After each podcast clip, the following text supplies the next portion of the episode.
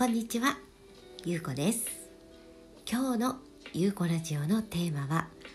人生をデザインする根っこの法則でお届けしようかなと思います。私はよくこの私たち人間っていうのも、えー、自然と同化しているものだし、えー、そしてこの地球と共生共に生きているっていうね、うん、そういうふうに、えー、思っているしそういうふうに、まあ、子どもたちにも伝えているんですね。でもよく考えてみると私たちって肉体を持って言葉も話せるし例えば美味しいものを食べて美味しいと感じたりとかできるわけじゃない？でも例えばこの地球上にある自然界とかねそういう言葉を発してるわけじゃないじゃん。ああ気持ちいいとかあのああ美味しいとかそういう言葉を発していないんだけれども言葉ではなく音を奏でているんだよね。そういう自然界のものっていうのは花でもそうだしもう草でも木でも何でもそうなんですよ。例えば田んぼで耕すこともそう畑のお野菜とかもそうなんだけれども私たちに言葉としては伝わらない音っていうものを出しているんですね。それがいわゆる、えーとね、波動エネルギー周波数って言われるものなんです。で私たちの肉体というのはエネルギーでできているんですね。私たちのこの表に見えている皮膚の部分というものは物質化していますよね。触ったらわかるしあったかいとか痛いとかあるじゃない？寒いとか。そういうものを体感できる表面的なものっていうのは自然治癒力というものでこう皮膚がね再生されたりとかするじゃない？怪我しても。ね、例えばお肌とかだってみんなこうエステに行ったりとかでいろいろしてお肌が再生していくとかお化粧品を使ったりとかしてお肌をきれいにしていくとかね。そういう外的なことで、まあ、やっていくっていう方法ももちろんあります。でもこの目に見えない内臓の部分。ここって私たちの目には見えないですよね。そしてあの実際に、まあ、レントゲンだったりとかさそういうもので目にね見えるものもあるけれどもそうやって私たちが直に目にすることができない部分で私たちの命というものが動いてるわけじゃない。血液の流れもそう。目に見えないよね私たちには。実際にこうやって空気を吸って吐いている。それすらも見えない。でもこれがなければ死んじゃうんですよ。呼吸ができない血流が悪い止まっちゃうって言ったらさもう私たちの命ってそこで停止しちゃうわけじゃない？だから私たちのこの肉体というものは目に見えないもので生かされているんですね。そしてその目に見えないものというのはその自然界そしてこの地球とともにつながっているっていうことなんです。私たちはこうお肉とかさまあ、お野菜とかもそうだけれども食べますよね。で実際にそのお肉とかね卵でも何でも、まあ、食べますけれどもお魚でもそのもともと肉だった例えば豚だったりとかさ鳥だったりとかそういったお肉に変わってしまったその鶏とか豚さんというのはもともと草を食べてね私たちの肉体の中にお肉として自分のそのお肉のお肉じゃないや 鶏とか豚さんとかの命が私たちの中に入ってくるわけじゃないでもその豚さんとか鶏が食べていたご飯の主食というのはお野菜だお野菜というか葉っぱだよね葉っぱ草木なわけですよ。でそうするとその草木の命も一緒にいただいているっていうことなんですね。そうやって分かるように草木自然界そして、えー、肉とか魚になってくる、まあ、豚とかさ鶏とかまあいろいろいるわけですよ。イワシだったり目指しだったりとか。そうやって私たちの人間の肉体に入ってくる。っていうのでぐるっと回っている。だから私たちはよく、えー、全てつながっているとかね全て一つなんだって言われるのはそういうところにあるんです。命がつながっている。からなんですね連動しているからなんですそしてその栄養素っていうのはもちろんなんだけれども命の栄養素をもらっているということはこれがエネルギーの部分になってくるんですね。でよく、えー、体の中心の部分にある、えー、エネルギーの車輪と言われているねこうぐるっとこう螺旋状にこう円を描いているねエネルギーの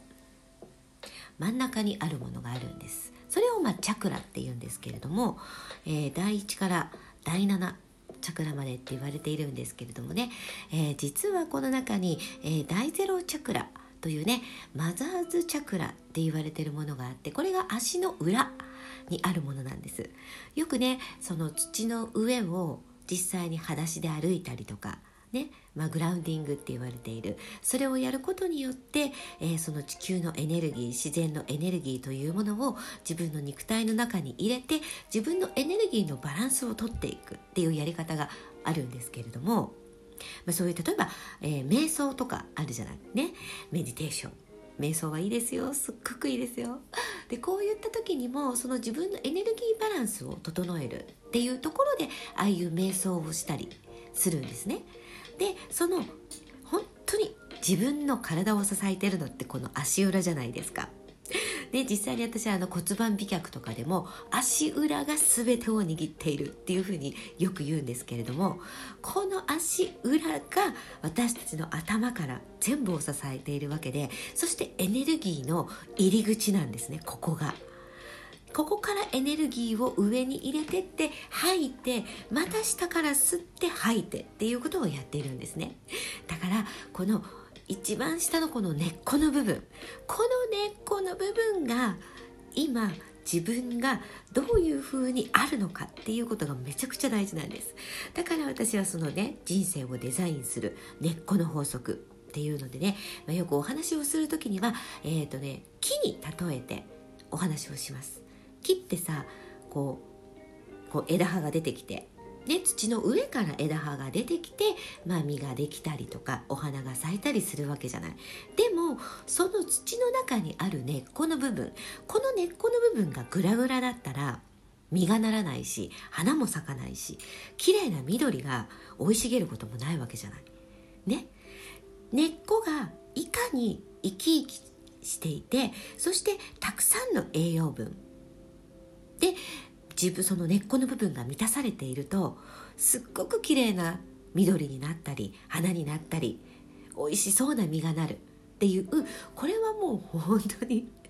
誰もが知ってる法則だともう。物理的な法則なんだよねこれは。ということは私たちも自然界のものだから生き物は同じなわけだから根っこの部分に栄養素がなければ自分というものが咲かないんです。自分というものが育たないんです。美味しくならないんですよ。そうなんです。だからこの根っこの部分にどんな栄養素を与えてどんなお水を与えてっていうところに私たちの天才性可能性だよね。自分の可能性という粒がねたくさんそこにできるわけです。根ねこの部分に。可能性がそこに満タンにもう満ち満ち溢れてくるからカワッと土の上に芽を出して木になって花になって草になっていくっていうことなんです。私はあのそのね、まあ、よくその愛情の部分だったりとかでも話をするんです。児童養護施設の子どもたち、まあ、虐待8割の中で児童養護施設で保護をして生活しているわけです。でそうなった時にやっぱりその子どもの頃にね自分が選択したわけではない。大人の勝手な理由で、ね、